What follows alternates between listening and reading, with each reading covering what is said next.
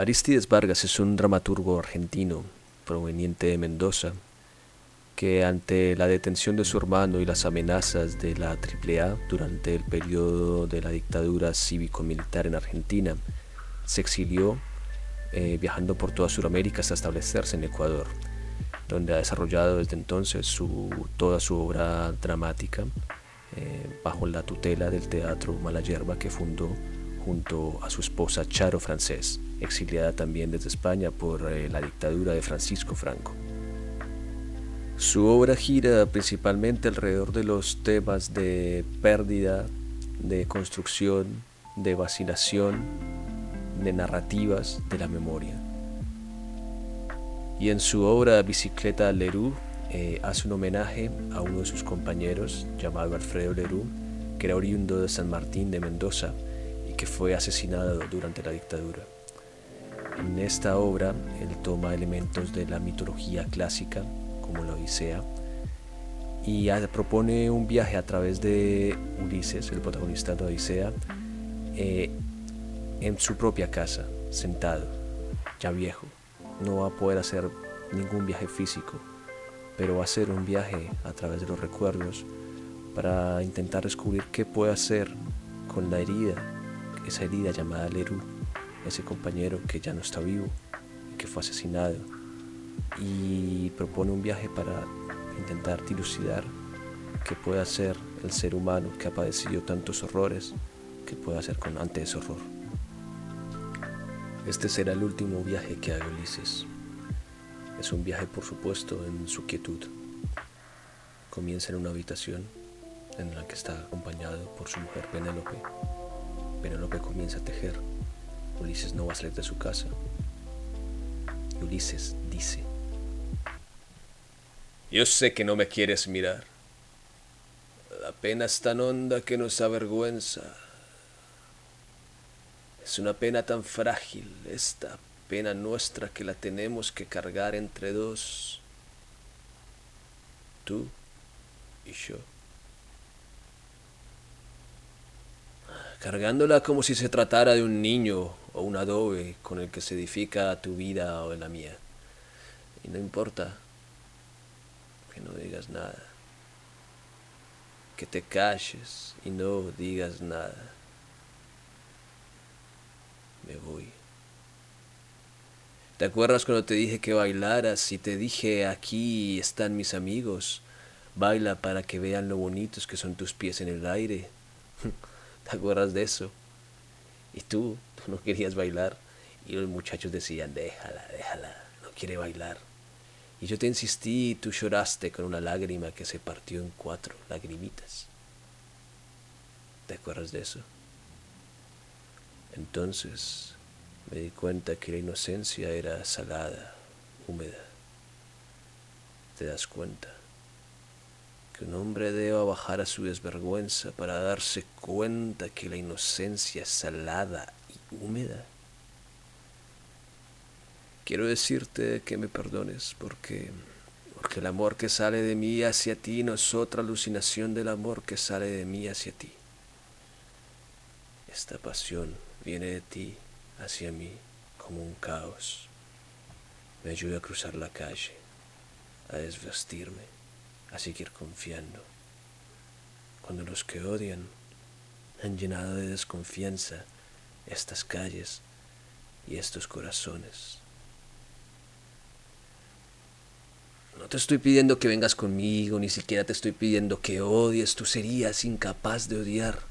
Los que odian han hecho presa del mundo y los que aman han hecho silencio, han dudado. Los que odian han llenado de gritos la duda de los que aman. Los que aman bajan sus cabezas y callan. Los que odian aprovechan que nadie les mira para llenar de miedo el mundo. Los que aman no dicen, no pueden decir nada. Los que odian organizan estrategias para llenar de odio nuestras casas y de mediocridad nuestros corazones. ¿Acaso la naturaleza ordena el horror? No, no, la naturaleza no ordena el horror. Los hombres, los hombres ordenan el horror. Tú no ordenas el horror porque tejes. La delicada lana no te deja tiempo para ser una persona brutal. Ellos no tejen. Tú sí. Ellos están furiosos. Tú no. Adiós, querida. Adiós. Hola, soy Daniel Río Malo. Les acompaño un día más del especial de cuarentena de Radio La Madriguera. Hoy con un recomendado eh, bastante pertinente también para estos días de encierro. O no sé si tan pertinente, pues es un libro que aborda un tema de viajes. y aborda uno de los viajes más emblemáticos de la historia de la humanidad. Y es el primer viaje que circunnavegó nuestro planeta, la expedición de Fernando de Magallanes, que zarpó desde España y le dio la vuelta al globo. Eh, este libro es la relación del primer viaje alrededor de la Tierra de Antonio Pigafetta. Antonio Pigafetta era un italiano nacido en el seno de una familia noble eh, de que desde muy chico se le inculcó la, ansia de conocimiento, la curiosidad, la investigación y él eh, se embarcó en esta, en esta expedición y fue uno de los afortunados 17 personas que lograron completar el viaje alrededor de, de la Tierra, de los cientos que zarparon desde Sevilla. Creo que eran 200 marineros los que zarparon y solo 17 lograron completar este viaje. Y bueno, Afortunadamente para él y para nosotros, eh, Pigafetta fue uno de los sobrevivientes y él, en su ánimo de, dar, de dar, a conocer los, pormenores y las maravillas que, vio en esta expedición y también las desventuras porque les pasaron mil y un cosas terribles durante su viaje, eh, escribió un libro en el que detallaba cada jornada que, que vivieron durante, durante la expedición. Si bien su lenguaje, obviamente, está, tiene el, tono de la época, es un lenguaje muy solemne, que probablemente para nosotros como lectores contemporáneos eh, pueda costarnos un poco entrar en él, pero creo que es un ejercicio interesante porque entraríamos a relacionarnos con un lenguaje diferente al nuestro, así como la expedición de Magallanes también eh, se enfrentó con el lenguaje desconocido de, otras, de otras civilizaciones, de otros pueblos que se iban encontrando en cada puerto, en cada isla que iban, que, iban conociendo a lo largo de la expedición. Y si sobrepasamos esta, esta primera barrera, también nos encontraremos que la, la, escritura de Pigafetta es una escritura que es muy rica en, en expresiones literarias, asimismo como tiene curiosidades lingüísticas, eh, curiosidades científicas y también tiene un valor muy importante, testimonial, en el sentido que nos muestra cómo eran la, el sentido común del, europeo de la época, cómo justificaba su, su, misión de, de colonizador, de portador de una verdad y una civilización para iluminar a los demás pueblos. Em, pero sí, asimismo, también hay, hay destellos de un cambio de pensamiento. De, creo que pueden ser como los, los primeros gestos de, de una, nueva, una nueva forma de mirar eh, el resto del mundo, de no medirlo bajo la misma vara de, la, del, digamos como del, entorno en el que hemos crecido. Y Pigafetta tiene algunos destellos de, esta nueva conciencia en su escritura. Asimismo es un testimonio muy interesante de cómo la, la maravilla, la capacidad de, movilizarnos por el asombro ha sido un motor para, para movernos, para curiosear, para investigar, para, para conectarnos con, con otras perspectivas y siento que es algo muy necesario tanto, tanto para, para nuestra vida actual en cuarentena como para el día, que no sabemos cuándo llegará, pero llegará el día en que podamos retornar a la calle. Y siento que este espíritu, que es el que nos lega Pigafetta a través de su escritura, el que uno de los que puede guiarnos como para para descubrir un mundo nuevo, en los días por venir.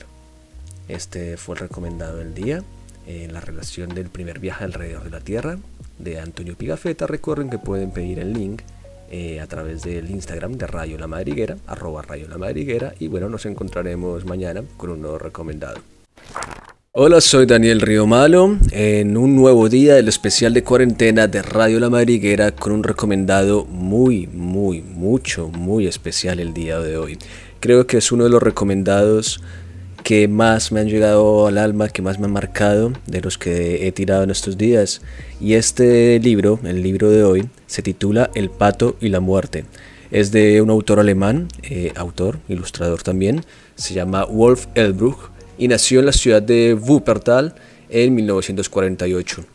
Él se inició en la escritura y en la ilustración, pues quiso, quiso que, su hijo algún día pudiese decir que su papá eh, había hecho un libro infantil.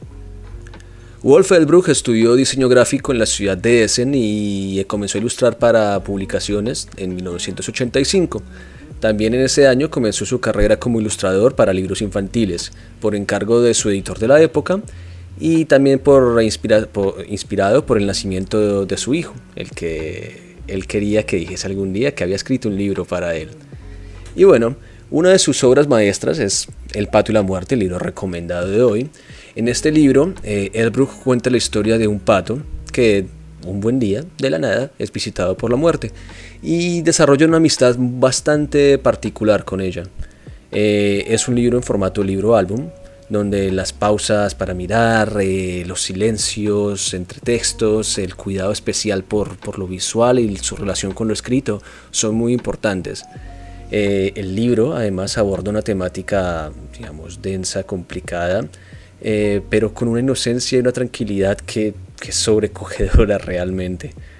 Eh, al principio del cuento el pato se asusta obviamente ante la visión de la, de la muerte, ante su visita, pero, pero el pato tiene la, la sabiduría de permitirse dialogar y, y conocerla. Eh, este libro yo considero que es una invitación a la celebración de la vida sin desconocer su finitud, lo que haría que cada momento cobrara un sentido mucho más profundo eh, en nuestra cotidianidad, ¿no? Eh, en este libro también hay momentos muy tiernos. Eh, hay uno en que el pato le muestra la muerte sus lugares favoritos, las actividades que más disfruta hacer. Y esto es algo que me causa mucha ternura, pues no sé, me recuerda un poco a cuando uno se cruza a algún primo o alguna prima que están muy, muy, muy, muy pequeñas y de, comienza uno a mostrar sus dibujos, sus juguetes, las cosas que más le importan en el mundo. Esa es una de las resonancias que tiene este, este libro y esta situación que describe en ese libro. Bueno, el estilo de la ilustración es bastante sobrio, pero cálido. Eh, es muy, muy, muy, muy dado al minimalismo. Eh, usa fondos blancos pero los tonos de las ilustraciones de, los personajes, el pato y la muerte, son bastante terrosos, lo que inspira un poco de familiaridad, de comodidad a la vista, de, un, ambiente medio hogareño. Y se complementa muy bien con el tono de los textos que, lo acompañan. Son textos muy sutiles que le permite al, al que se acerca a él como librarse de esa sensación de, de verticalidad, de, del autor que lo sabe todo, que te está revelando una verdad universal. No, en este libro no se ve eso para nada. Em, de hecho, es un libro que deja la puerta abierta a muchísimas interpretaciones, em, como a la, nos permite acercarnos un poco a un tema tan complicado y tan desconocido como es la muerte, sin darnos una certeza absoluta de qué va a pasar, y sin embargo quedamos con una sensación de paz infinita de cómo es una visitante que tarde o temprano podría llegar, pero mientras llega podemos familiarizarnos con ella y disfrutar de las cosas bellas que puedan existir en ese lapso de tiempo hasta que nos visite.